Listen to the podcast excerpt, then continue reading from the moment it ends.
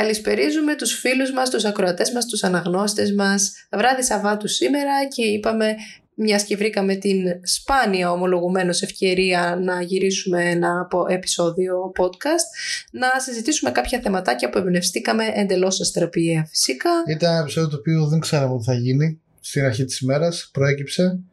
Ε, τα παιδιά μας ε, και πήγαν νωρίς για ύπνο μερικά, μερικά λείπουν, έχουν και πολλά.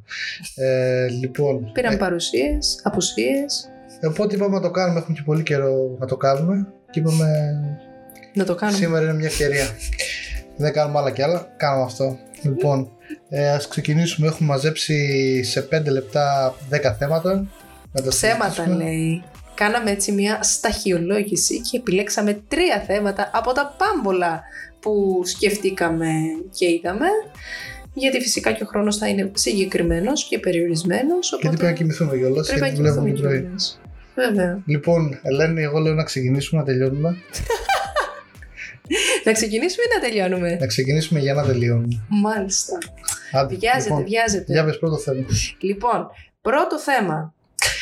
Τιμωρία ανταμοιβή.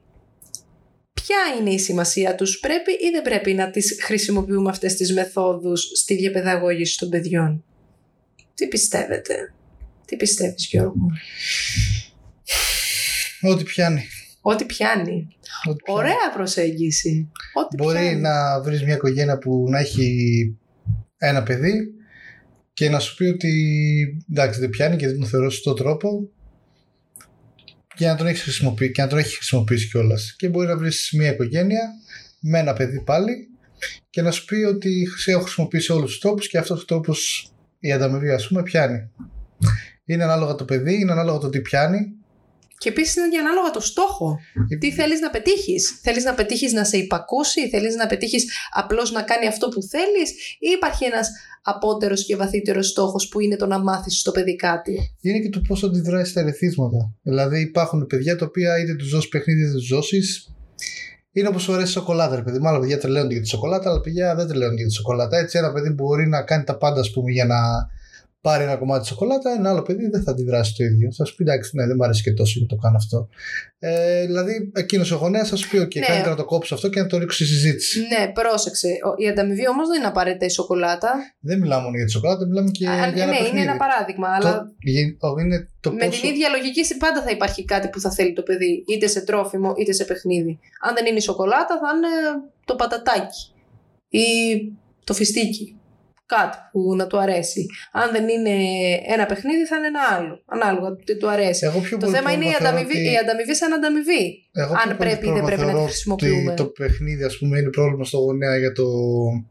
ή βόλτα, ας πούμε, ξέρω, ή ένα παγωτό για το κόστος το καθημερινό. Ότι δεν είναι μια φορά σωστό, γιατί αν το μάθεις έτσι το παιδί, το παντρεύτηκες. Μετά, δηλαδή δεν γίνεται ότι θα τα αλλάξεις. Το παιδί θα σου ζητάει για να κάνει πράγματα. Ακριβώς. Οπότε εκεί, εκεί πέρα έχεις ένα κόστος, ρε παιδί μου. Δηλαδή, ξέρεις ότι... Δεν είναι μόνο κόστος. Εσύ αναφέρεσαι στο κόστος το χρηματικό; Το χρηματικό. Α, όχι στο κόστος από πλευράς. Το χρηματικό ρε. Γιατί αν μάθεις ένα, σε ένα παιδί να κάνει συνέχεια πράγματα με ανταμοιβή. Ναι. Ε, τότε με ανταμοιβή όταν λέω π.χ. σου ξαναλέω μία βόλτα ας πούμε με παγωτό, μία τέτοια, μία, ένα παιχνίδι ας πούμε, μία βόλτα σε ένα πολυκατάστημα ε, αυτό το πράγμα, εντάξει, άμα είναι σε καθημερινή φύση, γιατί έτσι το έχεις μάθει το παιδί να αντιδράει και δεν είναι ρε παιδί μου ότι π.χ. ρε παιδί μου να του πεις τα άμα γράψει το τάδε διαγώνισμα καλά, θα πάμε, ξέρω εγώ, στο τάδε, στο, στο τάδε πολυκατάστημα και θα σου πάρω αυτό που θέλεις τελικά. Τώρα μιλάμε για το παραμικρό. Δηλαδή για καθημερινή. Π.χ. κάνει ησυχία και θα σου δώσω, ξέρω εγώ, π.χ. θα σου δώσω, ξέρω εγώ, η σοκολάτα ή κάτι άλλο, ρε παιδί μου. Π.χ. την ανταμοιβιότητα, αλλά το μάθεις έτσι στο παιδί. Ε, πιστεύω ότι το συναντάς καθημερινά. Έχεις καθημερινά ένα πρόβλημα. Αλλά είναι και μερικά παιδιά που τουλάχιστον κατά τη γνώμη που έτσι αντιδρούν. Δηλαδή ότι άμα δεν υπάρχει, άμα π.χ. αυτός είναι ο ένας τρόπος για να κερδίσεις κάποια πράγματα ε, σε ένα παιδί, θα το έκανα. Εντάξει, δεν θα το ρίχνα στη συζήτηση θα με βόλευε η συζήτηση, αλλά δεν είναι όλα τα παιδιά το ίδιο. Είναι το, η γνώμη τουλάχιστον είναι το πώς αντιδράνε στα ερεθίσματα. Υπάρχουν παιδιά τα οποία αντιδράνε περισσότερο έτσι. Ε, εννοείς το κατά πόσο το παιδί είναι συνεργάσιμο. Το και... κατά πόσο το παιδί είναι συνεργάσιμο και το κατά πόσο το παιδί ε, είναι, είναι από μόνο του ρε παιδί μου έτοιμο να κάνει πράγματα ε, με μια λογική. Γιατί αυτό το πράγμα, το να το ρίξεις, ε, το να, όχι να το ρίξεις το διάλογο, το να κάνεις το παιδί με το διάλογο να καταλάβει ότι αυτό που κάνει ε, είναι θα πρέπει να το πείσει πρώτα. Και μετά, αφού το πείσει, θα το θεωρεί λογικό. Ναι. Δεν είναι όλα τα παιδιά έτοιμα να καταλάβουν ότι αυτό το πράγμα που κάνω τώρα είναι σωστό, άρα είναι και λογικό. Ωραία. Δηλαδή, ένα παιδί, ας πούμε, μπορεί να είναι 5, 6, 7 χρονων και να του φαίνεται, να μην του φαίνεται, ας πούμε, λογικό ότι πρέπει να πάει καλά στο σχολείο. Να μην του φαίνεται λογικό ότι δεν τρέχουμε στο πάρκο. Να μην του φαίνεται λογικό ότι κάθε φορά που πηγαίνουμε στο σούπερ μάρκετ θα αγοράσουμε, ε, δεν θα αγοράσουμε πατατάκια. Εσένα όμως σου φαίνεται λογικό γιατί στο ένα θα γίνει καλός μαθητής, ε, στο άλλο δεν θα χτυπήσει, ας πούμε, π.χ. δεν θα σταλιπωρήσει τη βόλτα, στο άλλο δεν θα γίνει παχύσαρκο. Αυτό όμω το πράγμα για να το λύσεις με το παιδί πρέπει να κάνεις ένα διάλογο. Δεν είναι όλα τα παιδιά έτοιμα για να καταλάβουν αυτή τη λογική. Ε, αυτό όμως είναι και λίγο ηλικιακό θέμα. Είναι και λίγο ηλικιακό θέμα, αλλά εντάξει, συναντά να λένε και μεγάλα παιδιά τα οποία ή δεν θέλουν να το καταλάβουν ή έχουν, για κάποια θέματα έχουν κλειστές πόρτες. Εκεί πέρα κάπως πρέπει να το λύσεις αυτό. λοιπόν, εγώ ήθελα λίγο να, να το πάμε και λίγο αλλού. Τι σημαίνει η ανταμοιβή ή η τιμωρία, γιατί κατ' ουσίαν είναι οι δύο όψεις του ίδιου νομίσματος η ανταμοιβή και η τιμωρία. Ε, τι σημαίνει μακροπρόθεσμα για τη διαμόρφωση του χαρακτήρα του παιδιού.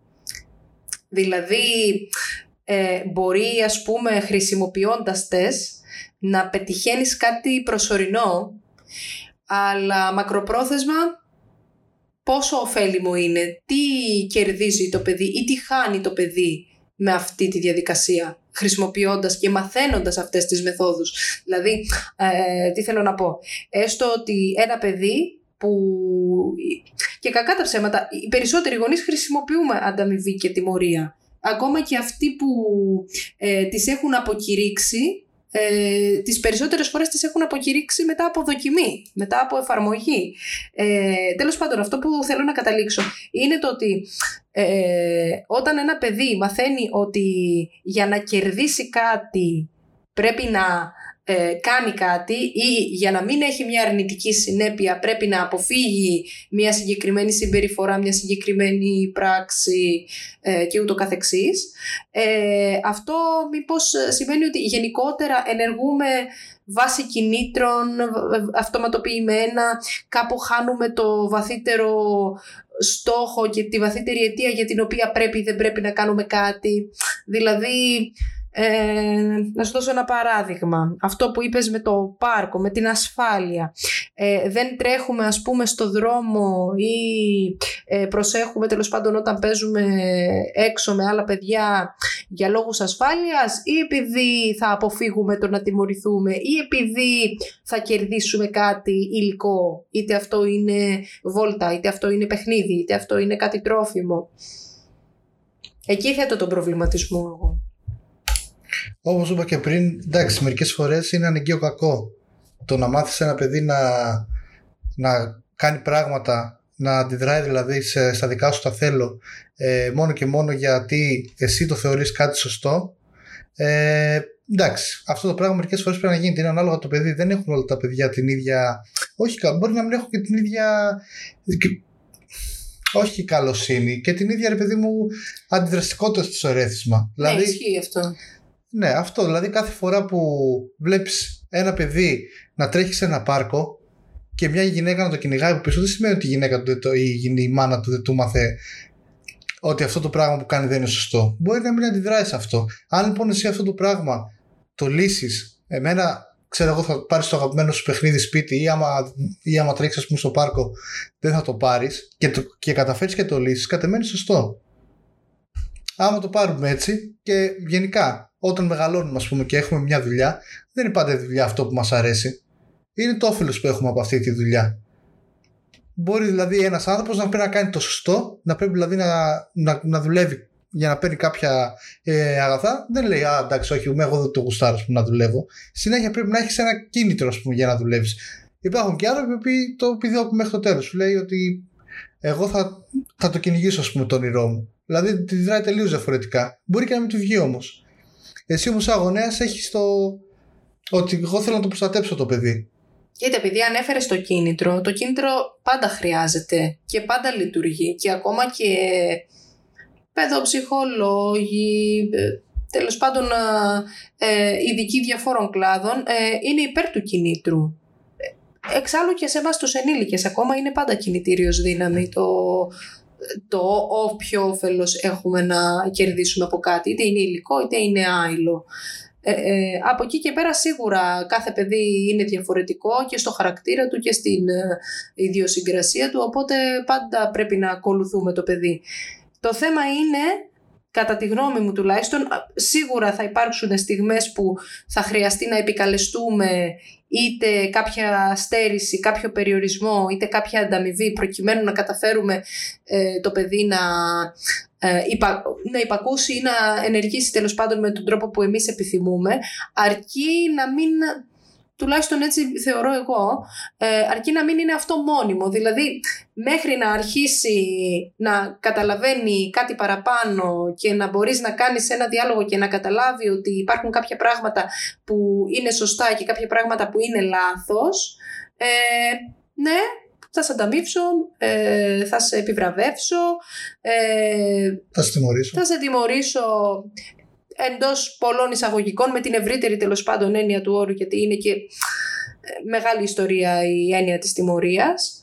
Εντάξει, ε, και όλα τα πράγματα έχουν όρια. και η τιμωρία έχει όριο και η επιβράβευση έχει όριο. Δεν το συζητάμε τώρα. Τώρα μιλάμε πάντα σε όλα αυτά τα πράγματα να κινείσαι μέσα στο επιτρεπόμενο όριο. Ειδικά όταν μιλάς για παιδιά. Ε, βέβαια, Απλά αυτό που θέλω, παιδί μου, εγώ να πω και να καταλήξω στο τέλος είναι ότι και η τιμωρία αλλά και η επιβράβευση υπάρχει γενικά στην καθημερινή μας ζωή δεν είμαστε όλοι λάθος όταν ε, περάσουμε, ας πούμε, την ηλικία των 10 χρονών. Ή την ηλικία της, όταν είμαστε 25-30 που κάνουμε οικογένεια και ξαφνικά το θυμόμαστε τη τιμωρία και την ανταμοιβή. Αυτό το πράγμα υπήρχε, υπήρχε πάντα. Έτσι μεγαλώσαμε όλοι. Δεν σημαίνει ότι είναι λάθος. Ε, πιστεύω ότι το, το λάθος είναι το, ο μονόδρομο. Κοίτα να δεις, ε, είναι τελείως λάθος η ενταμιβική τιμωρία. Όπως, όπως ας πούμε είπες εσύ ας πούμε στην αρχή ότι και καλά θεωρείται ότι ο πιο σωστός τρόπος ας πούμε ο σωστότερος τρόπος είναι το να το μάθεις στο παιδί σου ας πούμε το διάλογο κλπ. Εντάξει. Ναι. εμένα πιο πολύ με επηρεάζει ο μονόδρομος γιατί ο μονόδρομος δημιουργεί και άλλα πράγματα. Π.χ. ας πούμε Πες ότι είσαι μια, έχεις, έχεις φτιάξει τώρα μια οικογένεια, ρε παιδί μου, έχεις κάνει ένα παιδί και έχεις διαβάσει πέντε βιβλία για να πάρεις συμβουλές για το πώς θα μεγαλώσεις το παιδί σου. Και αρχίζεις να σημειώνεις, ξέρω εγώ, με τι. Όταν ξέρω εγώ θα μεγαλώσει, ε, θα πρέπει να το μάθω αντί για την επιβράβευση και την τιμωρία, ε, να του μάθω το διάλογο. Ναι, εντάξει, και δεν πιάνει αυτομάτως έχεις ένα άτομο το οποίο το εγκλωβίζεις. Δεν λειτουργεί ε, αυθόρμητα. Οπότε εγώ είμαι γενικά και της υπερβολής και του, και του μονόδρομου. Δηλαδή πρέπει να ελύσεσαι. Πρέπει ανάλογα να δεις το τι πιάνει. Προφανώς η λογική σου σου λέει ότι ένα πράγμα. Ναι, ναι, Ένα πράγμα, ρε παιδί μου, που μπορείς να το αποφύγεις, ας πούμε, που θα σου δημιουργήσει είτε πρόβλημα οικονομικό, είτε πρόβλημα να έτσι αντιπαράσει με το παιδί, π.χ. τη τιμωρία, ναι, να το, θα το αποφύγεις. Ούτως ή άλλως είναι θέμα λογικής. Προφανώς δεν φαντάζομαι κάποιος να μην προσπάθησε να το λύσει με το διάλογο κάτι, αλλά δεν πιάνει πάντα. Δηλαδή, εγώ εκεί πέρα επιμένω ότι το να έχεις έναν άνθρωπο και να σου λέει ότι ναι, δεν είναι σωστός τρόπος, αυτός να, το να το δούμε και στην πράξη, ρε παιδί μου. Δηλαδή, δεν δε, ε, θα, δε θα έρθει μέσα στο σπίτι σου αυτός ο άνθρωπος να σου λύσει το πρόβλημα. Ισχύει. Και κακά τα ψέματα, η θεωρία είναι πάντα θεωρία. Η πράξη είναι πάντα πράξη. Δηλαδή, στα λόγια και στη θεωρία σίγουρα υπάρχουν ε, ιδανικά, εξειδανικευμένες καταστάσεις, το σωστό και το λάθος. Ε, αλλά σίγουρα η ίδια η, η τριβή, η καθημερινή επικοινωνία και αλληλεπίδραση με το παιδί και ειδικά όταν είναι το παιδί σου ε, με τις όποιες ε, παραξένιες του, δυσκολίες του, τα πείσματά του που στο κάτω-κάτω η δουλειά τους είναι να μας φτάνουν στα όρια μας, κακά τα ψέματα. Ε, είναι και λίγο... Ε, αυτά που θα, θα μας κάνουν να βρούμε το τι λειτουργεί με τα δικά μας τα παιδιά. Να δούμε δηλαδή πώς πρέπει εμείς οι ίδιοι να λειτουργήσουμε. Η θεωρία είναι, είναι, είναι καλή, εννοείται, ε, αλλά είναι και καμιά φορά ιδανική. Και όχι... Και εντάξει, και να μην ξεχνιόμαστε και ότι μερικά πράγματα κρίνονται και από το αποτέλεσμα. Και επίσης υπάρχει και ακόμα ένας παράγοντας. Διαφορετικά λειτουργούμε όταν έχουμε ένα παιδί, διαφορετικά λειτουργούμε όταν έχουμε δύο παιδιά, διαφορετικά όταν έχουμε τρία παιδιά. Και διαφορετικά λειτουργείς και για σε άλλα θέματα, όχι μόνο αυτό. Λένε. Και όταν τώρα, γιατί αναφερόμαστε σε άτομα τα οποία. Όχι αναφερόμαστε, μιλάμε σε άτομα τα οποία έχουν οικογένεια. Ο αυτός ναι. που έχει και οικογένεια έχει και υποχρεώσεις όμως άλλες. Έχει π.χ. τη δουλειά του. Μπορεί να έρθει, ας πούμε, κουρασμένος. Μπορεί να έχει κάποιο πρόβλημα, ξέρω εγώ, γενικά. Στη... Ένα πρόβλημα υγείας. Κάτι να τον ταλαιπωρεί. Αυτός ο άνθρωπος, μερικές φορές, όταν θέλει το, για το παιδί του το καλό του, κοιτάει και το γενικό καλό. Όλες τις οικογένειες. Άμα ξέρει λοιπόν ότι αυτό το πράγμα δεν μπορεί να κάτσει να το αντιμετωπίσει με με μια, με μια συζήτηση με ένα τετράχρονο, παρότι είναι ο πιο σωστός τρόπος, μπορεί να το βάλει παιδικά. Από το να δημιουργήσει άλλα προβλήματα, που το προτιμώ. Σίγουρα, πάντα οι, οι συνθήκες, το περιβάλλον, η παρούσα κατάσταση, η συγκεκριμένη συγκυρία της ε, στιγμής, όλα παίζουν ρόλο για το τι θα επιλέξουμε τελικά να δηλαδή, κάνουμε. Δηλαδή υπό ιδανικές συνθήκες για και να το κλείσουμε κιόλας το θέμα ναι, αυτό. Ναι, ναι. Για υπό, υπό ιδανικέ συνθήκε άμα δεν έχεις εξωτερικούς ε, παράγοντες, άμα όλα σου πάνε normal, εντάξει, δεν το συζητάμε. Είναι ο πιο λογικός τρόπος για να χρησιμοποιήσει για να πειθαρχήσεις το παιδί σου. Όμως, εγώ πιστεύω ότι εντάξει, δεν είναι όλες οι οικογένειες τρελές. Ούτε όλες οι οικογένειες. Όχι, πάντα. Ξαφνικά θυμήθηκαν ότι α, δεν μπορούν. Απλά υπάρχουν διαφορετικά προβλήματα και διαφορετικά δεδομένα σε κάθε οικογένεια. Ισχύει. Αυτό πιστεύω εγώ. Ισχύει. Λέω να το κλείσουμε. Πιστεύω ότι το έχουμε. Ε, νομίζω αναφέραμε, αναφέραμε όλες τις πλευρές. Όλες τις πλευρές. Οπότε καταλήγουμε στο ότι το ιδανικό και το σωστότερο είναι μεν ο διάλογος και το να προσπαθούμε να διδάξουμε στο παιδί μια συμπεριφορά ή κάτι, αλλά σίγουρα οι συγκυρίες, οι συνθήκες εξωγενείς ή και εσωτερικοί παράγοντες όλα παίζουν το ρόλο τους και μπορούν να καθορίσουν μια συμπεριφορά. Οπότε εν ολίγης καλό είναι να μην δαιμονοποιούμε ούτε την ανταμοιβή ούτε την τιμωρία γιατί ε, σίγουρα κάποια στιγμή όλοι μας τα έχουμε χρησιμοποιήσει και Μπορεί και να μην τα χρησιμοποιήσει, ρε παιδί. Και, να μην τα χρησιμοποιήσει. Μπορεί να και μακάρι να μην σου χρειαστούν και ποτέ. Σίγουρα, σίγουρα. σίγουρα. αυτό που είχα πει πριν, παιδί μου, 20 ε, δευτερόλεπτα. Αυτά που είχα πει πριν, απλά δεν το ολοκλήρωσα γιατί ε, με διάκοψε λίγο ναι, γιατί θέλω να πεις κάτι. Ε, μερικά πράγματα στα παιδιά κρίνονται εκ του αποτελέσματος.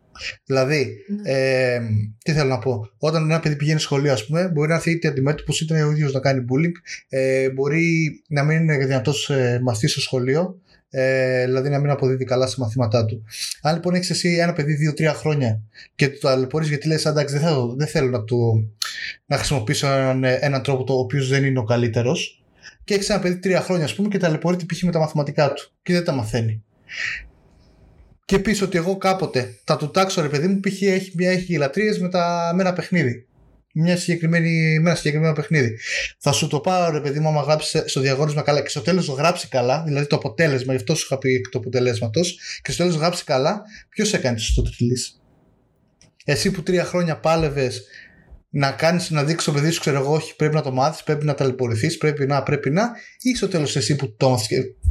Τώρα, και εσύ να είναι ορθόδοξος όπως και τέλος. Τώρα το ξεχυλώνω εντός εισαγωγικών, αλλά εάν το έβαλες στο παιδί με αυτό το τάξιμο στη διαδικασία να κάτσει, να διαβάσει και να μάθει τα μαθηματικά, τότε καλά έκανες. Αν το έβαλε στη διαδικασία να, να αντιγράψει και να μην έχει μάθει τίποτα, τότε ή 20 πήρε ή 0 Εντάξει, σε όλα αυτά τα πράγματα καταλαβαίνουμε ότι. Ναι, μιλάμε, μιλάμε για το αποτέλεσμα. Ναι, ότι τον έκανες καλό μαθητή τώρα οι άλλοι παράγοντες πάντα θα υπάρχουν. Εντάξει, ναι. γιατί... Το να το έκανες καλό μαθητή. Καλό μαθητή. Επιμένω. επιμένω. Αν έκατσε και διάβασε και έμαθε, δεν τότε σου ναι. μόνο για το μαθητή. Μπορεί μια λάθος συμπεριφορά να υπάρχει. Ναι. Εντάξει. Μπορεί πολλά πράγματα. Okay, και μεγάλο το σχολείο και άλλα πράγματα. Ναι, και άλλα πράγματα. Α πούμε, μπορεί να σου παίζει όλη την μέρα ηλεκτρονικούς υπολογιστές. Να σου παίζει, ξέρω εγώ, και να είναι πορωμένος. Να παίζει εγώ πέντε ώρες την ημέρα, ας πούμε και να το λύσει αυτό το πράγμα. Να, εσύ να του λες, ας πούμε, ότι α, κοίτα να δεις δεν είναι καλό και θα χαλάσει τα μάτια σου, γιατί βλέπεις συμπεριφορές οι οποίες στην πραγματικότητα δεν υπάρχουν κλπ. κλπ, κλπ. Ε, και δεν μπορείς να το πεις, ρε παιδί μου, και το πει με ένα άλλο. Mm-hmm. Π.χ. σου παίρνω, ξέρω εγώ, αυτό το πράγμα, το, ένα κάσο μεγάλο, ας πούμε, να το παίξεις στα αλήθεια, ξέρω εγώ. Και αντιδράει. Ή κάτι άλλο, ρε παιδί μου, που δεν μπορώ τώρα να φανταστώ. Mm-hmm. Και αντιδράει. Ποιος το έλυσε το θέμα; Είναι, δηλαδή τα πράγματα στα παιδιά ε, κρίνονται και λίγο το αποτελέσμα του. Δεν έχεις μια ζωή να λύσεις προβλήματα. Κάποια παιδιά έχουν ορόσημα. Έχουν δηλαδή κάποια πράγματα πρέπει να τα κάνουν σε κάποια συγκεκριμένη ηλικία. Δεν μπορεί το παιδί σου να πάει 25 χρόνια και ακόμα δεν πανελλήνιση, για παράδειγμα. Ναι, προφανώς. Ή να πάει 25 χρόνια και να είναι να, το μόνο που να ξέρει, ας πούμε, να μην έχει φίλους και αυτά και να παίζει υπολογιστές, επειδή ήθελες απλά να κάνεις το σωστό. Το λέω, εντάξει. Δεν, δεν το παίζω έξω. Εγώ τουλάχιστον λέω αυτό που έχω μέσα στο μυαλό μου. Τα 20 δευτερόλεπτα γίνανε Ναι, 4 λεπτά. γίνανε πολλά. Οπότε να το κλείσουμε αυτό το θέμα. Νομίζω ότι εξαντλήσαμε. Μιλήσαμε πολύ ώρα. Ε, να πάμε στο επόμενο; Ναι, πάμε το επόμενο. Απλά ξέρεις, τι κα- ξέρεις, βλέπω ότι σε κάθε podcast πάντα βλέπουμε πράγματα τα οποία τα διαβάζουμε και τα. Και αντί για να τα διαβάζουμε και να τα επικροτούμε, πάντα τα κράζουμε στο τέλος. Κατα- Δεν ξέρω γιατί. Ποτέ δεν συμφωνούμε. Ε, γενικά δεν συμφωνούμε και μεταξύ μας σε πολλά Γενικά, πράγματα. αλλά κοίτατε, δεν λέμε και παράλογα επιχειρήματα. Πάντως αυτό πιστεύω. Δεν ξέρω. Θα δείξει. Πάντως κάθε φορά που λέμε κάτι. Καταλήγουμε βασικά για να πούμε Αντιπολίτευση. κάτι. Αντιπολίτευση. Θα το αλλάξουμε το podcast. Όχι, καταλήγουμε. το αριστερό podcast. και όταν έχουμε δεξιά, και όταν έχουμε αριστερά, το- το δεξί podcast. Τώρα για, το, για την αριστερά. Όχι, απλά ξεκινάμε με αφορμή κάτι που έχουμε διαβάσει ε, και με σκοπό να το επικροτήσουμε και να πούμε τι ωραία που τα λέει. Απλά ε, στην πραγματικότητα. Μιλάμε σαν γονείς. Ναι, είναι το ότι στη θεωρία κάποια πράγματα είναι ωραία. Στην πράξη δεν βγαίνουν πάντα τόσο εύκολα. Εκτός αν εμείς είμαστε. τέλος Καλά, αυτό το στην πράξη δεν βγαίνουν τα πράγματα τόσο εύκολα. Καταρχάς να το κρατήσουμε για τίτλο. Ναι. Ναι. Πρώτον. Και δεύτερον, όσοι έχουν παιδιά και δεν έχουν μόνο οικογένεια, ας πούμε, μόνο, και μας ακούνε, καταλαβαίνουν γιατί, καταλαβαίνουν γιατί μιλάμε. Ποτέ τα Όταν πράγματα. μιλάμε για καθημερινούς κοινούς θνητούς γονείς. Αυτό που θα σου πει, ξέρω εγώ, παππούλε, έλα εντάξει μου, μια ίωση είναι, θα περάσει. Ε, έλα μου, εντάξει, το, η πρώτη μέρα σχολείου είναι, θα περάσει. Όλα αυτά τα πράγματα δεν είναι έτσι όπως σας τα λένε, ρε παιδιά. Τα ζεις λίγο παραπάνω σαν γονέας. Έχεις μια περισσότερη. Και επίσης αλλιώς τα ζεις την πρώτη φορά, αλλιώς τα ζεις Ε, τη φυσικά. δεύτερη, αλλιώς τη δέκατη. ε, δηλαδή, αυτό πιστεύω εγώ. Ότι αυτό καταρχάς το κρατήσουμε για τίτλο. Ναι. Να το... ναι. Αλλά όντως ήταν πολύ ωραία παρατήρηση αυτή. Ήταν. Ναι, ναι. Την κρατάμε. Λοιπόν, πάμε στο δεύτερο θέμα. Ποιο είναι το δεύτερο θέμα; Όχι. Α, το όχι. Για πες. Λοιπόν, 28 Οκτωβρίου. 28 Black Οκτωβρίου, humor. η μέρα του όχι, η μέρα των παιδιών. λοιπόν, το όχι. Ε, το όχι ήταν αφορμή σε μια φάση εγώ προς τη γυναίκα μου για ένα, παιχ- για ένα βιβλίο το οποίο διάβασα. Ε, το μάθαινα να λες όχι και είχε μια σελίδα, ούτε μια σελίδα πρέπει να ήταν, μια, μια Μμμ. μισή σελίδα, τι ήταν, που έλεγε, ρε, που προσπαθούσε ξέρω εγώ να πει, να εξηγήσει ότι Μμμ. το όχι από πολύ μικρή ηλικία τα παιδιά καλά κάνουν και το χρησιμοποιούν. Ε, και συμφωνώ και εγώ μαζί με το βιβλίο. Είδες, συμφώνησα. ε, Στην πράξη όμως; ναι, συμφωνώ μαζί του ότι ναι, Παντόφλα. τα παιδιά λέγοντας όχι, αυτό που έχουν βαρεθεί ας πούμε, να, ακούν- να, λέ- να ακούμε από τα παιδιά το όχι, ε, διαμορφώνουν την προσωπικότητά τους έτσι. Βάζουν, είναι, οριοθετούν τις γραμμές τους. Ε, δηλαδή φτιάχνουν το εγώ τους. Ε, γίνονται πιο. Έχουν, φτιάχνουν την προσωπικότητά τους, ας πούμε. Ωραία τα λες. Ε, καλά, εντάξει, αφού δεν παίζομαι. Ε, λοιπόν, οπότε αυτό το όχι που το ακούς σε αυτή την ηλικία είναι το αυθόρμητο και το λογικό όχι. Όσο και παράλογο να μας, ε, να μας ακούγεται. Αυτό που ουσιαστικά και ακόμα και σε έναν ενήλικα βγαίνει αυθόρμητα να το πει, αλλά το καταπνίγει προφανώς κάποιες Ακριβώς. φορές. Ό, και αυτό το βιβλίο το, το έλεγε ρε παιδί μου πιο μετά ότι και βλέπεις ότι όταν ας πούμε πρέ- πρέπει να κάνουν παρέες Καταλαβαίνουν δηλαδή τα παιδιά σαν την ανάγκη της παρέας ε, ότι θέλουν πολλούς φίλους ή θέλουν την αποδοχή ε, αρχίζουν να, το όχι αυτό να το μετριάζουν το όχι να γίνεται δηλαδή ναι και όσο προχωράει ρε παιδί μου και εξελισσόμαστε και γιατί πρέπει Εντασσόμαστε αργότερα να στο κάνεις, κοινωνικό εκεί, ε, να σύνολο. κάνεις ξέρω εγώ οικογένεια, να περάσεις ξέρω εγώ σε μια σχολή, να κάνεις αργότερα μια δουλειά, να το εφαρμόσεις δηλαδή αυτό που Αρχίζουν οι συμβιβασμοί. αρχίζουν οι συμβιβασμοί και το όχι γίνεται πολύ εύκολα ναι. Μμμ. Και μάλιστα και εκμεταλλεύσιμο, ναι. Γιατί δεν μπορείς να κάνεις αλλιώς. Ναι, σε μια δουλειά, ναι, σε μια παρέα, ναι, σε ένα. Αυτό τώρα όσο αφορά τους μεγάλους. Αλλά όσο αφορά τη μικρή ηλικία, αυτό που δηλαδή που θέλαμε να, να πούμε εμείς και να συζητήσουμε είναι το ότι το όχι είναι καλό να το ακούσει από ένα παιδί. Γιατί σημαίνει ότι καταρχάς έχει μια δυνατή προσωπικότητα Μμμ. ε, και ότι σημαίνει ότι δεν είναι ένα παιδί Έχεις ισχυρή αδρανές. θέληση. Δηλαδή προσπαθεί και αυτό αυθόρμητα να βάλει τα όρια του. Αυτό είναι απολύτως φυσιολογικό. Δηλαδή, άμα κάποιο άμα κάποιος ψάξει, ας πούμε, στο ίντερνετ για ποιο λόγο τα παιδιά λένε πολύ όχι, αυτός δεν είναι φυσιολογικός. Αυτό θέλω να πω εγώ. Γιατί μου άρεσε που το, που το διάβασα Το βρήκα αφιέστατο και το είπα. Ωραία. Άρα, άρα, σαν συμπέρασμα, όταν τα παιδιά μας λένε όχι, ε, όχι όταν τα παιδιά μας λένε όχι, θα πρέπει να τα ενθαρρύνουμε να διεκδικούν τα θέλω τους και να εμένουν στην άποψή τους, όχι με την ε, ξεροκέφαλη έννοια, το ότι εγώ είπα αυτό και τελείωσε. Αλλά όταν θέλουν ή δεν θέλουν κάτι, θα πρέπει να το υποστηρίζουν και να επιμένουν. Και μάλιστα τώρα που το σκέφτομαι, ε, πρέπει να υπάρχουν και κάποια ή κάποιο βιβλίο, το μάθε να λες όχι ή μαθαίνω να λέω όχι, δεν θυμάμαι ακριβώς κάπου πρέπει να, το έχει πάρει, να έχει πάρει αυτό τον τίτλο το μάτι μου, που πρέπει να σχετίζονται και λίγο με την, με την προστασία, λίγο με την, με την προστασία κυρίως από κακοποίηση, από παρενόχληση, τέτοια Εντάξει, πράγματα. Εντάξει, το, δηλαδή. είναι το σημαντικό το έχει το που πρέπει να μάθεις να λες στα παιδιά, ας πούμε, ναι. Απλά το ένα φέρνει το άλλο. Να το λες εύκολα το όχι, ας πούμε, σε αυτές. Όταν βλέπεις ότι κάτι. Δηλαδή το όχι έχει πολλές χρησιμότητες. Έχει να κάνει με τη διαμόρφωση του χαρακτήρα, έχει να κάνει με την αυτοπροστασία και το ένα θα φέρει το άλλο. Όταν μάθεις το ένα όχι, θα μάθεις και το άλλο. Όσο χρήσιμο είναι το ένα, άλλο τόσο χρήσιμο είναι και το άλλο. Ναι, το όχι, ας πούμε, του του πονηρού καινούριου, εντάξει, αυτό πρέπει να βγαίνει αυθόρμητα από τα παιδιά ούτως ή άλλως. Αυτό ναι, πρέπει να τους ομάδε κιόλας να το λένε. Εντάξει, εγώ πιο πολύ μένω στο στόχι.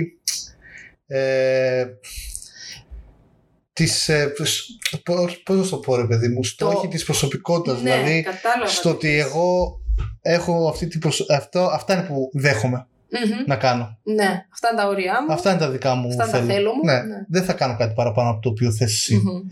Αν λοιπόν όλα τα παιδιά τα μαθαίναμε αυτό, πιστεύω ότι θα βγαίνει μόνο τούτο ή άλλω και τα υπόλοιπα. Ναι. Τα υπόλοιπα όχι. Ναι, ισχύει. Οπότε σκέφτομαι τώρα εγώ ότι θα πρέπει και εμείς, σαν γονείς, όταν ακούμε αυτά τα όχι, να αρχίσουμε να γινόμαστε πιο διαλλακτικοί και πιο συζητήσιμοι. Δηλαδή, λέει το παιδί όχι. Οπότε, πριν αντιδράσουμε και πούμε θα κάνεις αυτό που θέλω εγώ και δεν υπάρχει όχι κτλ. Ε, θα έρθουμε πάλι στη συζήτηση. δηλαδή, ε, εάν θέλουμε να το. Ε, να το παρακάμψουμε εντός εισαγωγικών αυτό το όχι. Για παράδειγμα, έστω ότι θα πάω εγώ στον κλασικό πόνο της Ελληνίδας μάνας. Είναι ώρα να φάει το παιδί. Και το παιδί σου λέει: Όχι, δεν θέλω να φάω, δεν πεινά. Και σένα εκείνη την ώρα σε πιάνει το άγχος. Ότι άμα δεν φάει τώρα θα πεινάει αργότερα. Αλλά αργότερα δεν θα υπάρχει χρόνος να φάει. Θα πρέπει και να κοιμηθεί, θα πρέπει να κάνει κάτι άλλο, οτιδήποτε τέλος πάντων. Ε, και μην τυχόν και μηνυστικό το παιδί. Ε, θα πρέπει να αρχίσει εκεί πέρα μια διαπραγμάτευση. Θα πρέπει να αρχίσει μια διαπραγμάτευση, βέβαια πιστεύω ότι και μερικές φορές καλό θα του κάνεις να το αφήσεις και Να το αφή... Ναι, Για να αλλά πέρα από το παράδειγμα του Κάποιες πράξεις ας πούμε και ακόμα και το όχι που λες θέλει και μία... Εντάξει, το σε τόσο μικρή ηλικία μόνο... Εξαρτάται από την ηλικία, δηλαδή ναι, το θα, τόσο μικρή δηλαδή πρέπει να το, να το καταλάβει. Αυτό δηλαδή θέλω να πω ότι εντάξει μερικές φορές δεν είναι βασανιστήριο το να πεις ok αφού δεν πεινάς το ματαιώνουμε ρε παιδί μου, εντάξει. Τα πιεις ο γάλος και θα πάω για ύπνο άμα ξυπνήσει με και γουργουρίζεις, δεν σημαίνει ότι έχει κάνει κάποιο κακό. Δεν το αφήνεις να λυπηθεί το παιδί. Ε, όχι, εντάξει, πάντα υπάρχουν και τα λογικά ε, ναι, όρια. με μία φορά. Απλά μερικές φορές να καταλαβαίνει και αυτό ότι κάποια πράγματα εντάξει, γίνονται. Ε, είναι εύκολο το όχι, ναι, άμα δεν πεινάς. Απλά μερικές φορές ε, πρέπει να ακολουθήσεις κάποιους κανόνες ειδικά στο σπίτι. Δηλαδή αυτό που είπες, ας πούμε, ναι, πρέπει να σκέφτεσαι και τη δικιά σου τη μεριά. Ναι, ότι όταν εκείνη την ώρα μπορείς να το ταΐσεις. Ναι, όταν υπάρχει ένα συγκεκριμένο πρόγραμμα, αυτή την ώρα τρώμε, αυτή την ώρα κοιμόμαστε, αυτή την ώρα παίζουμε, αυτή την ώρα πηγαίνουμε για να κάνουμε την τάδε δουλειά έξω, αυτή την ώρα φεύγουμε για το σχολείο και ούτω καθεξής. Εκεί πέρα, μοιραία τέλος πάντων, υπάρχουν και κάποια εύλογα χρονικά πλαίσια. Δεν μπορείς, ας πούμε, να πεις ότι εντάξει, okay, δεν θα φας τώρα, θα φας μετά από μία ώρα. Μπορεί να υπάρχει αυτή η δυνατότητα. Άμα, ας πούμε, είσαι όλοι, είναι το παιδί στο σπίτι από την ώρα που θα γυρίσει από το σχολείο μέχρι το βράδυ, δεν έγινε και κάτι άμα θα φάει μία ώρα αργότερα ή δύο ώρες αργότερα. Αλλά όταν ναι, υπάρχει ένα λίγο πιο αυστηρό ας πούμε πρόγραμμα, εκεί λίγο μοιραία αγχώνεσαι. Και επειδή λοιπόν ήταν δικό μου θέμα, θα πω και κάτι άλλο το οποίο έχω διαβάσει πάλι στο βιβλίο και θα κλείσω έτσι εγώ τουλάχιστον. Ε, έλεγε ρε παιδί μου ότι αυτό τώρα το έλεγε γενικά όχι μόνο τα παιδιά, αλλά επειδή εμείς τώρα μιλάμε με τα παιδιά και το. Λοιπόν, ε, το όχι λέει πιο πολλά από το ναι. Και τι, και τι εννοούσε ο ποιητής. Για πες. Αν π.χ. έχεις μια σχέση, ας πούμε, με τη γυναίκα σου. Μμμ. Εντάξει. Και έχεις φτάσει. Τώρα λέω ένα παράδειγμα, έτσι. Το οποίο Μμμ. το χρησιμοποιήσω νομίζω και το βιβλίο. Και έχεις φτάσει σε ένα σημείο, ρε παιδί μου, ε, να πρέπει να πάτε για ένα ταξίδι μαζί ή να πρέπει ε, ή ας πούμε να της λες θέλω να γνωρίσω ας πούμε τους γονείς σου και εκεί να σου πει ένα όχι. Στην περίπτωση που σου λέγε ναι το θεωρείς φυσιολογικό. Μμμ. Όταν όμως εσύ το θεωρείς λογικό και αυτή σου λέει όχι, αυτό το όχι κάτι σημαίνει. Πολύ σαν Δηλαδή το όχι μερικές φορές λέει περισσότερα πράγματα. Το ξεχνάμε λοιπόν αυτό που είπα τώρα για, τη, για τους δύο μεγάλους. Εσένα παιδί, εντάξει, το όχι και αυτό σημαίνει πολλά. Δηλαδή π.χ. πήγε σχολείο. Ε, σου άρεσε που πήγε σχολείο σήμερα; Και σου πει ένα όχι ξέρω εγώ. Το όχι αυτό σημαίνει ότι θέλει συζήτηση. Ναι. Άμα σου πει ναι, εντάξει, λες, OK, φυσιολογικό είναι. Παιδί είναι, του αρέσει το σχολείο, πει έχει τους φίλους του. Εντάξει. Αν όμω σου πει όχι, το όχι, σημαίνει ότι, έχει, ότι έχει στο, μυα- το παιδί το έχει στο μυαλό κάτι εκείνη την ώρα. Έχει κάτι το οποίο Βασικά πρέπει να, είναι να πολλά βγει. τα σενάρια. Πρέπει να Τι το δεν λύσεις. σου άρεσε; Δεν σου άρεσε, ας πούμε, που έπρεπε το πρωί να ξυπνήσεις νωρίς και ήταν λίγο βασανιστική όλη η διαδικασία να ετοιμαστείς για να πας στο Ναι, σχολείο; αλλά αυτό το είχε κάθε φορά, κατάλαβες. Ναι. Συνέβη κάτι στο σχολείο; όχι, άλλο εννοούσε. Άμα ρε παιδί μου υπάρχει, μια λογική, ή είναι, ε, υπάρχει ένα λογικό όχι Μμμ, και εσύ δεν το ακούσεις, μμμ. το, ε, υπάρχει ένα λογικό ναι και εσύ δεν το ακούσεις, τότε το όχι σημαίνει πολλά, πολύ περισσότερα. Δηλαδή το όχι θέλει συζήτηση. Δηλαδή, άμα, άμα ένα παιδί πηγαίνει σχολείο 10 μέρες, 15 μέρες και ξαφνικά τη μία μέρα γυρίσει και σου πει όχι, ή πηγαίνει για χρόνια σχολείο με το ίδιο σχολείο, με τους ίδιους φίλους, και ξαφνικά μια μέρα γυρίσει και σου πει όχι, αυτό το όχι σημαίνει ότι κάτι έχει γίνει. Μπορεί να είναι κάτι σημαντικό, μπορεί να μην είναι. Θέλει δηλαδή. Με... Απλά είναι, πο- είναι πολλά τα σενάρια που ανοίγουν μετά αυτό. Δηλαδή, όταν ξαφνικά μια μέρα στο λέει το όχι, σημαίνει ότι κάτι ή κάτι έγινε ξαφνικά ή κάτι γινόταν από πριν και τώρα έχει φτάσει Ναι. ακόμα στο χτένι. Πάντως Τι αυτό, είναι που, αυτό; αυτό; δηλαδή που ήθελα που έλεγε ρε παιδί μου και έχει δίκιο για μένα είναι ότι το όχι λέει περισσο... σημαίνει περισσότερα από το ναι. Δηλαδή έχει πιο πολλά πράγματα. να Σηκώνει σου πει το κουβέντα. όχι. Ναι, το όχι έχει περισσότερα πράγματα να σου πει. Γι' αυτό και το όχι είναι καλό να το βάζεις στη. Ε, μα, περίπου αυτό ήθελα να πω και εγώ πριν όταν ξεκίνησα με τη διαπραγμάτευση και όλα αυτά όταν το παιδί σου λέει όχι. Δηλαδή ουσιαστικά ακόμα και ένα αθώο όχι ε, καλό είναι να, να αρχίσουμε εμείς μετά να ανοίγουμε κουβέντα και να προσπαθούμε να το διερευνήσουμε και να, το εξη, να, να, μα- να ζητάμε από το παιδί να μας το εξηγήσει ώστε να μπορέσουμε κι εμείς να κατανοήσουμε το, το κόσμο του, το, τη σκέψη Ναι, ναι. του. Δηλαδή, γιατί λες όχι εδώ πέρα; Όχι για να το αμφισβητήσουμε απαραίτητα, για να το κατανοήσουμε περισσότερο. Πάρα ένα παιχνίδι να μου πεις γιατί λες όχι.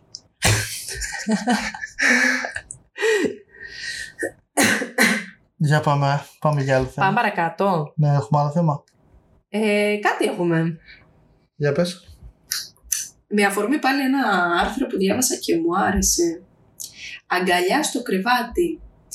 Ή... Αυτό είναι για μας. In other words, θα ήθελες, ε; Ναι. Ο- ε, Έχει να κάνει με τη συγκίνηση, κατ' ουσίαν. Ναι ή όχι στο co-sleeping. Εσύ πες μου. Να πω εγώ. Εσύ είσαι η μαμά, δεν ξέρω. Εγώ είμαι μαμά. Εγώ και να θέλω δεν μου κοιμούνται μαζί. Ναι.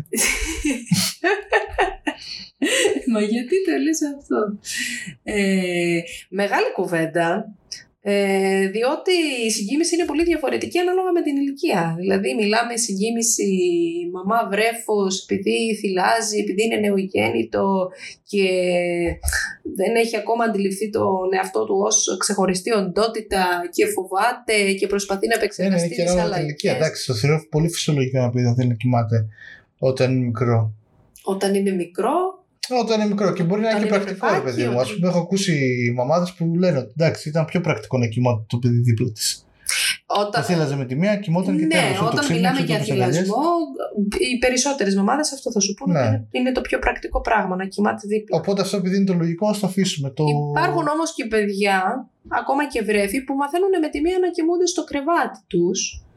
Οπότε εκεί πέρα, δηλαδή η συγκίνηση, το να είναι στο ίδιο κρεβάτι, δηλαδή δεν έχει βοηθήσει. Κοίτα, σίγουρα, σίγουρα ρε παιδί μου έχει το καλό το ότι σε- δεν, σε- το παιδί δεν είναι παραπάνω μαζί σου. Οπότε ας πούμε επειδή δεν είναι και μαζί σου ε, εύκολα ας πούμε μπορείς να, να έχεις έτσι, μια καλύτερη συμπεριφορά με, σε αυτό, μια, να έχεις το Μια παιδί πιο μια στενή καλή- σχέση. Ναι, έτσι, δηλαδή με θα σε ένα- ακούσει πιο εύκολα, ας πούμε. Ε, ή χρησιμοποιείς, ας πούμε, και το σαν τιμωρία, ας πούμε, και καλά δεν θα κοιμηθείς μαζί μου. Που εντάξει, δεν κοστίζει κάτι αυτό, ας πούμε, στο, στο παιδί. Ε, δηλαδή είναι ένα πράγμα Μιλάμε το σε οποίο- μεγαλωμένο παιδί τώρα, δηλαδή σε να είναι μεγαλωμένο. τουλάχιστον εντάξει, μα για το νήπιο. μικρό του παιδί το είπαμε. Ότι δεν, τουλάχιστον για μένα δεν, δεν σημαίνει ότι είναι πολύ λογικό ένα παιδί σε μια μικρή ηλικία να θέλει να κοιμάται μαζί με τη μαμά του και είναι και πρακτικό και για τη μαμά. Ναι. Ε, διάβασα κάτι ενδιαφέροντα πράγματα εγώ εδώ πέρα, Γιώργο. Για πες. Λοιπόν, ε, κάτι πράγματα ωραία που τα έχουν πει κάτι, παιδ- κάτι ψυχοθεραπευτές, κάτι παιδοψυχολόγοι και αυτά. Οκ, για το πρώτο εξάμηνο ας πούμε είναι το μωρό τι χρει- το χρειάζεται να είναι με τη μαμά ας πούμε. Οκ, το ξεπερνάμε αυτό γιατί είναι το αυτονόητο νομίζω στο μυαλό των περισσότερων. Ε, ένα πράγμα που δεν το ήξερα και το διάβασα λέει ότι γύρω στα 2 με 4 έτη, όχι μήνες, το παιδί λέει περνάει στο στάδιο της αυτονομίας, της αποκοπής από το δεσμό μητέρα-παιδί. Και στο στάδιο αυτό έχει ανάγκη να αισθάνεται ότι έχει τον έλεγχο και ότι μπορεί να έχει εμπιστοσύνη στον εαυτό του.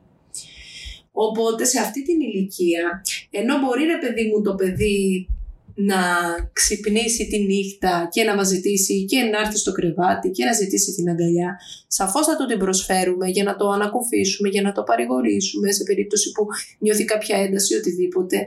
Αλλά λένε τώρα εδώ πέρα συγκεκριμένα μία ψυχολόγος ονόματι Γόγα Κυριακίδου λέει ότι είναι λάθος να το κρατήσουμε για όλο το υπόλοιπο βράδυ στο κρεβάτι διότι λέει κάπως έτσι είναι σαν να επιβεβαιώνουμε την ανασφάλειά του και το ότι δεν είναι έτοιμο να αυτονομηθεί και ότι δικαίως έχει το φόβο ή την, το άγχος αυτό που του προκάλεσε την ανάγκη να έρθει μαζί μας στο κρεβάτι.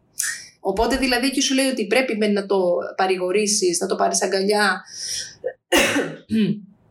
και να του δώσεις αυτό που χρειάζεται, αλλά στιγμιαία και μετά να επιστρέψεις στο κρεβάτι του, επειδή θα πρέπει ουσιαστικά να, του, να το πείσουμε ή να το επιβεβαιώσουμε ότι μπορεί να το κάνει, ότι είναι έτοιμο να ε, κοιμηθεί μόνο του και να, να αυτονομηθεί κατ' ουσίαν. Το να Γιατί θέλει, το άλλο θέλει. αγγίζει τα όρια του υπερπροστατευτισμού και το... Το να θέλει, θέλει, δηλαδή δεν παίζει πουθενά. Συγγνώμη. Το να θέλει, να θέλει, δεν παίζει πουθενά. Δηλαδή να θέλει να κοιμηθεί απλά με τη μάνα του. Ε, ουσιαστικά προσπαθεί να σου μεταφράσει από ό,τι καταλαβαίνω το θέλω, ότι το θέλω κάτι κρύβει. Όπως και το όχι που είπες πριν κάτι κρύβει. Και το θέλω κάτι κρύβει. Εσύ λες το θέλω να είναι καπρίτσιο, ας πούμε. Όχι Αυτό καπρίτσιο, που ρε θα πεις. παιδί μου. Να την αγαπάει τη μάνα τόσο πολύ που να μην θέλει να την αποχωριστεί και στον ύπνο. Δηλαδή όχι να αισθάνεται ανασφάλεια. Κοίτα, απλά να το έχει θέλω συνηθίσει σαν όλη τη θέλω. μέρα ας πούμε, Μπορεί να να είναι είναι μαζί και, λόγω μπορεί να της είναι και φροντίδας. αντίστροφο. Τι; Λέω το θέλω σαν θέλω, έτσι, με, το, με, τη λογική, ε, με τον τρόπο που το εννοείς εσύ, μπορεί να είναι και αντίστροφο. Γιατί και η μαμά αντίστοιχα μπορεί να θέλει να κοιμηθεί με το παιδί, επειδή το αγαπάει πάρα πολύ και θέλει να κοιμηθεί μαζί του. Ναι, απλά τώρα εντάξει, μιλάμε για κάτι το οποίο ένα παιδί δεν μπορεί να το ρεγουλάρει και θα πρέπει να το δώσεις γιατί είναι παιδί. Άμα λοιπόν ένα παιδί απλά έχει μάθει η μάνα του να το φροντίζει συνέχεια, όλη μέρα δηλαδή να την περνάνε μαζί και μετά στο τέλος του, θεωρ- του φαίνεται πολύ φυσιολογικό να κοιμηθούν μαζί γιατί όλη την ημέρα μαζί ήταν. Δηλαδή, ας πούμε, πες ότι τώρα μιλάμε για μια ηλικία πολύ μικρή. Ε, όταν λες πολύ μικρή, Α πούμε, ε, 6 μηνών. Άμα τώρα Όχι, έχουμε δεν ψηλά. μιλάμε. Δεν μιλάμε. Έχουμε ξεφύγει από αυτή την ηλικία. Αυτό που σου διαβάζω εγώ είναι όταν πια έχει περάσει αναπτυξιακά στο στάδιο της, ε, του αισθήματος αυτονομίας. Μιλάμε δηλαδή από 2 4 ετών. Είμαστε σε αυτή Ναι. την ηλικία. Ε, από δύο στις άλλο καταλαβαίνουν και όλος από ότι εντάξει. Και είναι μάλιστα, ξέρεις πώς το λέει ε, εδώ πέρα αυτή η ε, ψυχολόγος που σου διάβαζα, το, το αναφέρει σαν συνύπαρξη υπερπροστασίας και αδιαφορίας. Επειδή λέει ο γονιός επιθυμεί να καθησυχάσει το μικρό όταν ξυπνάει και Ε, να ακόμα ζητά σκύλος, παρηγοριά, ε, για οτιδήποτε το τρομάζει, το αγχώνει, το κάνει να μην αισθάνεται καλά και είναι πολύ φυσικό, ok, αλλά αν το κρατήσουν λέει μαζί τους, αυτό που σου έλεγα η υπερπροστασία μετατρέπεται σε αδιαφορία αφού δεν γνωρίζουμε ότι με τον τρόπο αυτό ενισχύουμε την ίδια αδύναμη εμπιστοσύνη του παιδιού στον εαυτό του και στη δύναμή του. Αυτό λέει. Απλά ξύπνησε και ο δικός μας τώρα. Ωραία, να κάνουμε Τι ένα κάνω. time out. Κάνουμε ένα time out.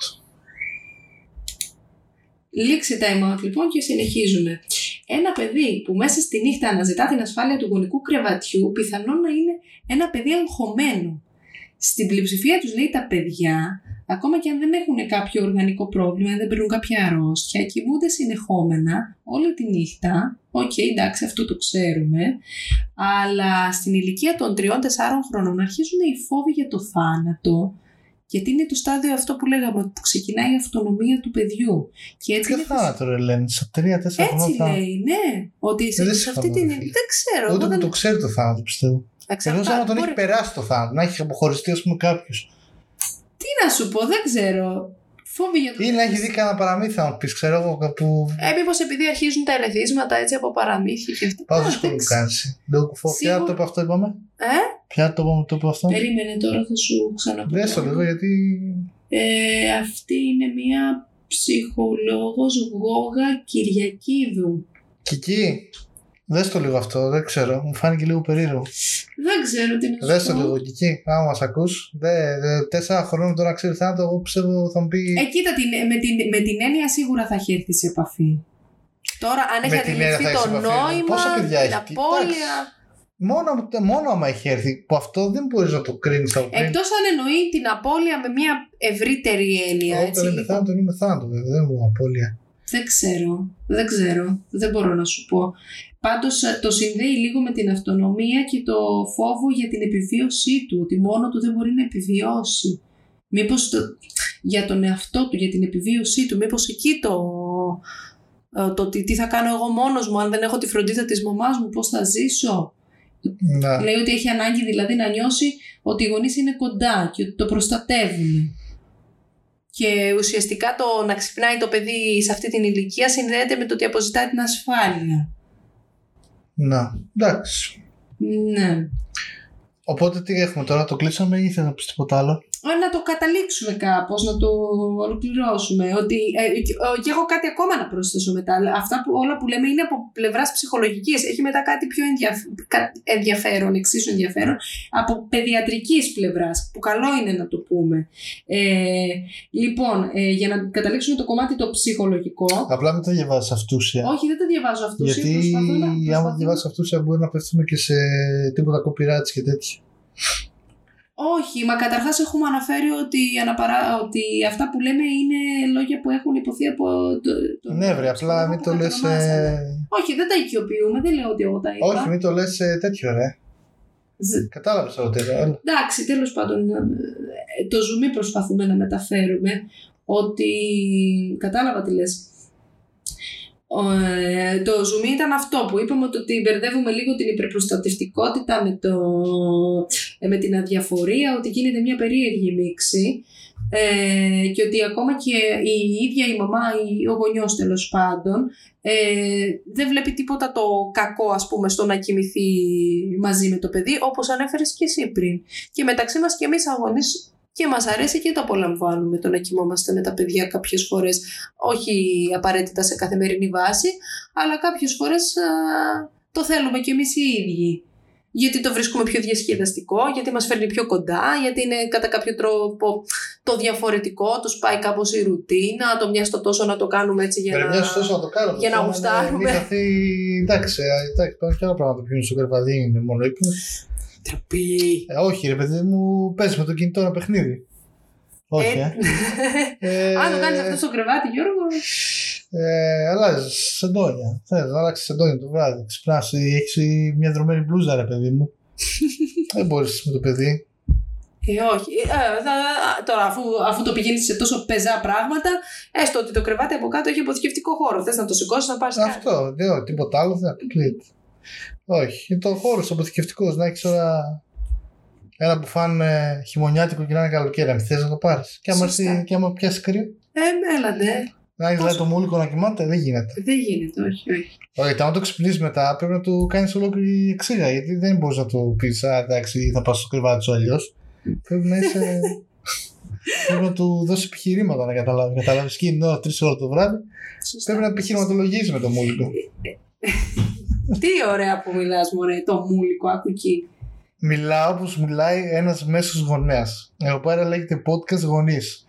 Όχι podcast ε, Κυριλέ Γονέδων. Οι Κυριλέ Γονέδες Γονέδες. ναι. παίζει τώρα να μην έχουν καν ακουστικά στα αυτιά τους και να Ξεκάθαρα. είναι στη τηλεόραση και να βλέπουν Κοίταξε να ειδήσεις. δεις. Κυριλέ γονείς άμα μας ακούνε θα μας έχουν αποκηρύξει έτσι κι αλλιώς. Ναι. Διότι αυτά που λέμε δεν συνάδουν με, Εσύ τόσο Κυριλέδες πολύ, ναι. ε, γονείς με τώρα... τη θεωρία της ενσυναίσθησης και της θετικής διαπαιδαγωγής. Εμείς τα έχουμε λίγο προσαρμόσει όλα. Εμείς... Κοίτα να δεις. Γιατί λίγο ξεφύγαμε από τη θεωρία. Γι' αυτό. Ναι, αλλά στη βράση τους ειδικά στα παιδιά. Ειδικά Να ολοκληρώσω λίγο Στο αυτό το, πρακτικό το κομμάτι. παιδιατρικό που ήθελα να πω για πες σχετικά το με τη παιδιατικό, ναι, γιατί συγκίνηση. είμαστε και 45 λεπτά. Ναι, που λίγο πολύ δεν είναι τελείως άγνωστα πράγματα. Ε, μια παιδίατρος λέει ότι από πλε- παιδιατρική σκοπιά εξετάζουμε λίγο ε, την ασφάλεια και φυσικά όλοι θα έχουμε ακούσει το σύνδρομο του ευνίδιου βρεφικού θανάτου ε, ή ο θάνατος της κούνιας ο λεγόμενος και πράγματα τα οποία μπορεί να το, να το επιτείνουν είναι για παράδειγμα το μωρό να αναπνέει καπνό. Δηλαδή αν έχει έναν, α, μια μάνα ή έναν πατέρα που καπνίζει και τα- τα χνότα του εξακολουθούν να μυρίζουν ας πούμε, κατά τη διάρκεια της νύχτας, το να εισπνέει αυτή την κάπνα το παιδί μπορεί να είναι ε, μοιραίο. Και Μπορεί είναι και να- πρόστιμο πλέον. Ορίστε. Και είναι και πρόστιμο πλέον. Α, το πήγες αλλού εσύ. Ναι. Ναι, πού το πας αυτό, όντως. Ε, και ουσιαστικά αυτά τα, αυ- μια τέτοια συνθήκη, εντάξει, είναι πολύ επικίνδυνη. Καλά, λίγο κουλό μου κάνει τώρα αυτό να πεθάνει από τα χνότα, να ξέρεις. Αποκλείεται, Ε, ρε φίλε. Έλα, σου λέει- κοίτσα, έλα, ρε κοίτσα Τι τώρα. να σου πω, Και δεν- εσύ, ρε Λέντσα, τώρα τι μου διαβάζεις, θα Ε, τι πιστεύει δεν σου αυτά. διαβάζω. Από τα χνότα τώρα να πεθάνει το, το, το μωρό. Άμα Εντάξει, μυρίζει, κάτσε, άμα ο άλλος κάπνιζε, ας πούμε. πόσο στο να κάνεις, κρεβάτι. ρε Λέντσα, μόνο τι, τι να έχει μέσα, με δουλεύεις τώρα. Συγγνώμη, άλλος μπορεί να καπνίζει στο κρεβάτι. Αν ξέρεις καπνίσει τι δίπλα στο κρεβάτι και έχει Ναι, το μα μωρό αυτό δίπλα, σου- δεν θα πεθάνει επειδή κοιμούνται μαζί, πεθάνει επειδή είναι ηλίθιος. Επειδή το σκότωσε. Δεν μιλάμε για βλάκες. Τώρα μιλάμε. Εντάξει, δεν νομίζω στη Λίτσα. Χαίρομαι πολύ και. Τι να σου Ναι. πω τώρα. Και άμα παίζει με τα όπλα, για, λογικό μιλάει είναι. για άμα- γενικότερες συνθήκες ασφαλείας όταν το παιδί και οι γονείς κοιμούνται στο ίδιο δωμάτιο ή στο ίδιο κρεβάτι. Δηλαδή σου λέει ότι είσαι υπηκός βλάκας να έχεις το μωρό δίπλα και να καπνίζεις. Ναι, αυτό το πράγμα είτε είσαι στο κρεβάτι είτε είσαι στο αυτοκίνητο, το ίδιο είναι. Χαίρομαι πολύ. Δηλαδή, αν είσαι στο αυτοκίνητο και τρως τα κόκκινα, φταίει το παιδί, ξέρω εγώ, που δεν ήταν δεμένο ή κάτι, ξέρω εγώ. Ναι, φταίει ότι πήγαινες με. έτρωγες τα κόκκινα. Ή άμα, ξέρω εγώ. Τι να σου πω τώρα, ρε παιδί μου. Ε, πριν κοιμηθείς, ας πούμε, ε, άφησες όλες τις πόρτες ανοιχτές και στο τέλος, όταν ε, κοιμόσαι μαζί με το παιδί, ξύπνησες και δεν το βρήκες. Ε, φταίει ο κλέφτης που μπήκε, ή φταίει εσύ που Σταμάτα. άφησε πόρτε ανοιχτές, ή φταίει ότι κοιμήθηκε μαζί με το παιδί; Δεν ξέρω, λίγο δεν μου κάνει μάλλον. Δεν το, δεν το Όχι, Δεν είναι και- ότι θέλω να αντιδράσω σε αυτό. Αν Όχι. και μου βγαίνει. Ούτε, ούτε λίγο ούτε πολύ. Αυτό που θέλει να πει ο παιδίατρος είναι το ότι από παιδιατρική σκοπιά εξετάζουμε ζητήματα ασφαλείας όσον αφορά τη συγκίνηση, όπως είναι τέλος πάντων το σύνδρομο του ευνίδιου βρεφικού θανάτου, που είναι και ο λίγο τι ανεξήγητο, γιατί ε, είναι πολλοί οι παράγοντες που μπορεί να, να το προκαλέσουν. ε. Ε, οπότε τα υπόλοιπα δεν τα εξετάζουν. Δηλαδή, ο παιδίατρος θα σου πει δεν πάει να είναι και πέντε χρονών το παιδί για να κοιμάσαι μαζί του. Εμένα δεν με ενδιαφέρει. Το θέμα είναι η ασφάλεια. Εντάξει. Ε, αυτό. Τελεία. Ωραία. Τελεία και χειρόφρονο. Λοιπόν, είμαστε 48 λεπτά. Κάνε τη βιβλιοπαρουσίαση, να την κλείσουμε κιόλας γιατί δεν μας ακούει, δεν μας ακούει κανείς. Τουλάχιστον να πάμε μια ώρα αρχίτερα για ύπνο. Ε, με, τη- με αυτή την προοπτική που εντάξει είναι. Πω, πάμε, ρε, Άντε, πες θα την- μ' αρχίσει τώρα, θα, θα αρχίσω εγώ την, τη μουρμούρα τώρα. Λοιπόν, ακούστε να δείτε. Ε, σκεφτόμουν να προτείνω και το σκέφτομαι και θα το προτείνω ένα πολύ ωραίο βιβλίο. Ε, δεν το έχω διαβάσει ολόκληρο, έχω διαβάσει τα δύο τρίτα. Έχω γιατί- διαβάσει δύο πρώτε σελίδε, αλλά φαίνεται. ωραία. Όχι, έχω διαβάσει περίπου τα δύο τρίτα, αλλά έχω το, την τάση να, να αφήνω βιβλία στη μέση και να πιάνω άλλα, γιατί πάντα όλα τα βιβλία μου κεντρίζουν το ενδιαφέρον και θέλω να τα διαβάσω όλα. Αλλά δεν γίνεται. Τέλος πάντων. Ε, Αντέλ Φάιμπερ και η Λάιν Μάσλι. Πολύ ωραία ονόματα, δεν τα καταλαβαίνει κανείς. Καλύτερα να τα. Από ποια χώρα; Από ποια χώρα; Από τη Γερμανία. Ε, η αλήθεια είναι ότι το Fiber γερμανικό μου ακούγεται, δεν, δεν θυμάμαι τα τη Και πώς είπες το βιβλίο; Πο- δεν το είπα ακόμα. Πώς να μιλάτε στα παιδιά ώστε να σας ακούν και πώς να τα ακούτε ώστε να σας μιλούν. Και πώς να τα ακούτε ώστε να σας μιλούν. Εντάξει, ωραίο. Εγώ το όχι ας πούμε. ναι, Ω, ωραίο, ωραίο. Ε, Για συνέχισε το Ουσιαστικά ε, αυτό το βιβλίο εστιάζει στην αποτελεσματική επικοινωνία μεταξύ γονέων και παιδιών. Αυτή η συγγραφής ε, είναι ειδική σε ζητήματα επικοινωνίας και επαγγελματικά ασχολούνται με σχολές γονέων και σεμινάρια ε, πάνω στην επικοινωνία γονέων και παιδιών. Εκεί είναι δηλαδή το, ε, το ζουμί της υπόθεσης. Ε, προσπαθούν να μας ε, διδάξουν το πώς να έχουμε ποιοτικότερη επικοινωνία με τα παιδιά μας. Ε, το concept είναι το ότι θα πρέπει να, ε, να αντιμετωπίζουμε το παιδί ως ισότιμο συνομιλητή και όχι ως υποδέστερο. Δηλαδή να κάνουμε έναν διάλογο που κατά κάποιον τρόπο να είναι επί ίσοις όροις. Δηλαδή να το ακούμε, να το παρακινούμε να μας μιλάει, να μας λέει τη γνώμη του και να τη λαμβάνουμε υπόψη. Να μην μας τη λέει απλά για να την πει. Είναι αυτό που θέλω να κάνω και εγώ πάντα στα παιδιά μου και στο τέλος δεν ξέρω γιατί, αλλά ποτέ δεν, ε, δεν το καταφέρνω. Δηλαδή αυτό που λέμε ρε παιδί μου και ακούμε συνέχεια να τα κάνεις στα παιδιά να, να συμπεριφέρεις μάλλον σαν να μιλάς σε ένα μεγάλο. Ναι. Δεν ξέρω, Χωρίς όσες φορές, όμως, όσες φορές το χωρίς έχω όμως αρχίσει- ταυτόχρονα να απεκδίεσαι και τη γονεϊκή σου ιδιότητα. Δηλαδή, Όχι, θα παιδί μου, να μιλάς ακούσω σαν παι- μεγάλος εννοώ. Ναι. Δηλαδή να τα μιλάς σαν μεγάλος. Δεν ξέρω, όσε φορές το έχω αρχίσει. Δεν ξέρω γιατί. Ή εγώ είμαι πιο μικρός από αυτά, ή. δεν ξέρω. Νομίζω ότι δεν καταλαβαίνω το. Ναι, δεν, μπο, δεν νομίζω ότι μπορείς να τα μιλήσεις σαν μεγάλος. Όσε φορέ δηλαδή χρειάστηκε να το κάνω αυτό στα παιδιά μας, δεν τα κατάφερα. Βέβαια, θα ήταν καλή φάση.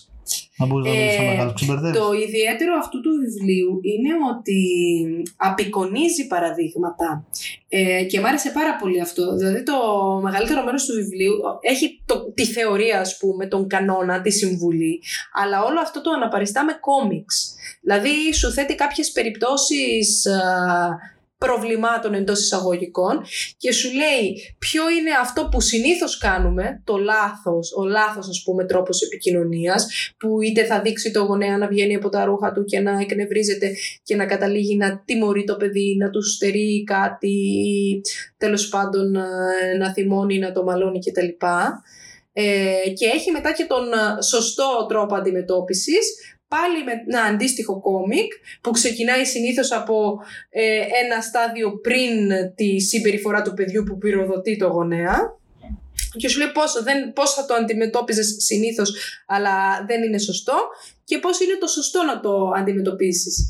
Ε, οπότε αυτό είναι πάρα πολύ βοηθητικό για τους γονείς γιατί σε ταυτίζει κατά κάποιον τρόπο με την περίπτωση. Δηλαδή τα παραδείγματα είναι όλα περιπτώσεις που πάνω κάτω είναι βγαλμένα από την καθημερινότητά μας και είναι λογικό γιατί αυτοί έχουν σχολές γονέων οπότε είναι παραδείγματα από Έχουν feedback. πελάτες τους ουσιαστικά. Είναι περιπτώσεις δηλαδή που τους έχουν μεταφέρει και το καλό είναι ότι τις περισσότερες φορές ε, είναι δοκιμασμένα. Δηλαδή ουσιαστικά σου μεταφέρει ένας γονέας το πρόβλημά του και σου λέει έχω αυτό το πρόβλημα με το παιδί μου και δεν ξέρω πώς να το χειριστώ, το είχα χειριστεί έτσι και δεν απέδωσε. Σου προτείνει επομένως ο σύμβουλος αυτός το σωστό τρόπο, πας το εφαρμόζεις και μετά του μεταφέρεις το αποτέλεσμα. Και από ό,τι λέει τις περισσότερες φορές το αποτέλεσμα ήταν καλύτερο από αυτό που περίμεναν οι ίδιοι γονείς ότι θα είναι. Όχι απαραίτητα το ιδανικό, το wow που είναι το τέλειο που σου λέει ο εκπαιδευτικό σύμβουλος ας πούμε ότι ξέρεις θα πρέπει να το χειριστείς έτσι και να έχεις αυτό το αποτέλεσμα. Μπορεί να το έχεις σε βάθος χρόνου. Αλλά σίγουρα το ότι κάνεις το βήμα ε, και προσπαθείς να επικοινωνήσεις με ένα διαφορετικό τρόπο με το παιδί ε, είναι από μόνο του ένα βήμα πρόοδου. Ωραία. Τι μούλα. Τι μούλα. Ε, Τι μούλα, φίλε. μούλα. Σε όλα αυτά τι μούλα να τρέχει. Σας προ, προλαβαίνω μερικούς. Ναι. γιατί έχουμε πολλά Όσο σχόλια. εμείς που κάνουμε. μιλάμε, Αλλά άμα εμείς- είχα μέσα στο και ένα σχόλιο, αυτό θα Όσο έκανα. εμείς μιλάμε, εσείς Ε, παραγγέλνετε. όσο παραγγέλνετε. Είναι χαμό πόσε τηλεφωνικέ. 50, 50 περιμένουν κυρίε και κύριοι. Για ένα μόνο βιβλίο περιμένουν 50 Για ένα μόνο άτομα. αντίτυπο. Φωτοτυπίες. Λοιπόν, αυτά από πλευράς Ωραία. βιβλίων. Λοιπόν, Ήρθε- άντε να Είχε κλείσουμε και τώρα, η γιατί ώρα. είμαστε- Ναι, ναι, ναι, ναι. Κλείνουμε. Λοιπόν, ο Για Γιώργος πες τα διστάζει δικά πάρα σου. πολύ. Έχει πάει 11 και μισή η ώρα. Ε, Κλείσει εσύ, Αυτά. να κλείσω εγώ. θα σας καληνυχτήσουμε λοιπόν. Τι να καληνυχτήσουμε, λέει. Και άμα το ακούει άλλος ώρα 9 η ώρα. Ναι, το πρωί. αν ακούει ο άλλος πρωί, σας καλημέρα. Ελένη, δεν σε ξαναπληρώσω. Να Ε, σου θες- πω, θες να σου πω, επαγγελματία. εσύ τόση ώρα φωνάζω ότι θες να πας για ύπνο. Εγώ Έστω ότι ο βράδυ άλλος- να πάω γύμνα τώρα, δεν το Έστω καλύπτω. ότι ο άλλος το ακούει 9 η ώρα το πρωί. Τι για ύπνο του λε. Ο άλλος πάει στη δουλειά του τώρα και έχει τον πόνο του το ότι η μέρα είναι ακόμα μπροστά. Και εσύ κάτσε και του λες ότι θα πας για ύπνο. Καλά, δηλαδή- τώρα υποθέτουμε ότι μας ακούν κιόλας, τέλος πάντων. Εμείς που θα μας ακούμε στις 9 η ώρα Καλά, το εγώ θα πρωί. με ακούσω 9 ώρα το πρωί. Καταρχάς πρέπει να κάπως να βγει κιόλας αυτό. Κάπου θα τα ακούσω. Τέλος πάντων, πάμε. Κλείσε, Ελένη. Κλείσε γιατί θα κλείσω εγώ, έλα. Κλείσε. Όχι, κλείσε εσύ πρώτα. Πες την απειλή που θέλω να πω κάτι Ladies συγκεκριμένο. γι' αυτό. first. Λοιπόν, σας χαιρετάμε. Αυτά ήταν για την ώρα. Ο Γιώργος και η Ελένη. Η Ελένη και ο Γιώργος. Για Λες ένα... και είμαστε Ελένη στο, Είμαστε στο, στο- τέτοιο, στο, στο, πώς λέγεται η Ελένη, τι, Το τι πρωινό κουμπί έκανε, φρικασέ. καλημέρα. Πρωινό Το φρικασέ. πρωινό φρικασέ. Ας το, μην μου βάζεις τέτοια, θα πληρώνουμε. Ε, λοιπόν, εγώ Ωραία, κόψτε. σας αφήνω μαζί με την Σας Ελένη. αφήνουμε. Πάμε Και να κοιμηθούμε ύπνο. εμείς εσείς να συνεχίσετε όμορφα την ημέρα σας.